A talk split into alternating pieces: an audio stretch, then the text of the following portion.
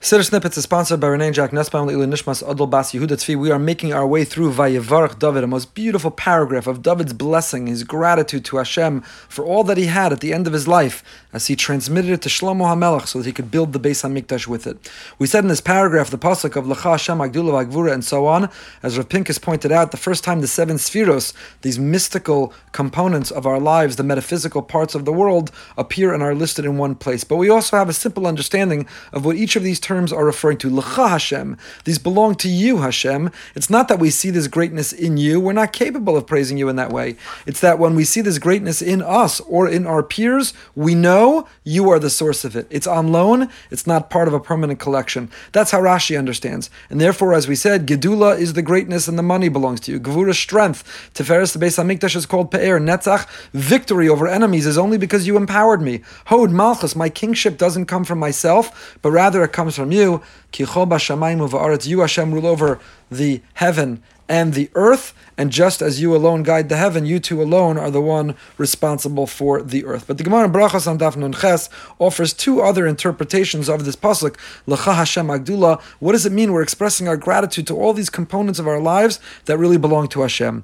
L'cha Hashem Agdula, the first Gemara says, Zemasa Bereshis, the creation of the world. We look around at nature, the minutia, the details, the wonder of creation. Right now we're struggling with a pandemic, we're seeing where creation goes wrong. But even so, at the same time, there's so much where creation is going so right. The creation, the natural order of the universe, L'cha Hashem, it belongs to you, Hashem. Hagvura is Yitzias Mitzrayim. That means that not only did God create a world, He didn't create it and walk away, but rather there's providence, there's dominion. He continues to interact and to guide with that world in detail. Hagvura, Hashem, L'cha Hashem, it belongs to you, the ability to determine what happens in each of our lives. Just like Yitzias Mitzrayim, you took us out of Egypt, out of that place in which we felt stuck, so too in our lives now. Hagvura, your might is you could redeem us from the place in which we feel we're stuck, the walls are caving in.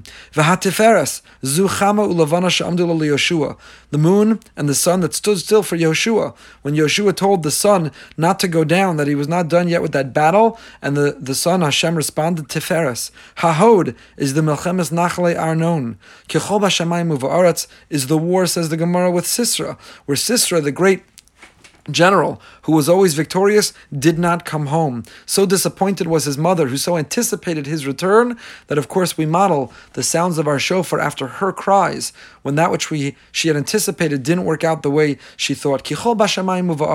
Someone can have an undefeated record as a general, defeating every enemy and adversary, and yet when Hashem determined it was time for Sisera to go down, he went down. And the same is true in our lives. Hashem, it's all up to you. L'cha Hashem hamam l'cha, says the Gemara. Zu mechemes Amalek. Hashem, you have the kingship. You have the you have the royalty. This is the war with Amalek. Amalek whose whole method is to try to be sarcastic and cynical, Amalek whose whole method is to extinguish our fire, Amalek who tries to blind us to seeing Hashem in our life, who there is no wonder and there's no awe, but Amalek everything is eh, L'cha Hashem hamam l'cha Hashem, you defeat Amalek, we defeat Amalek when we declare you as king, when we see you everywhere, and Amalek tries to describe you're nowhere. V'hamis nasei, zu melchemes Gog Magog, the great battle at the end of time, the war of Gog and Magog, Gog the king of Magog, uh, which will describe and usher in the the uh, era of Mashiach. And then the whole Larosh finally is Afilu Resh Gargisa, even the one who's in charge of the of the digging for fields, everything is from Shemayim. Even the small detail, even the minutia, even things that feel like they're insignificant and inconsequential, everything is determined from above. Hashem pulls the strings. Then the Gemara quotes a second opinion, Brachos Nunches, in the name of Tana Mishmeid Rabbi Akiva, that Lacha Hashem Agdul is Kriyas Yamsuf.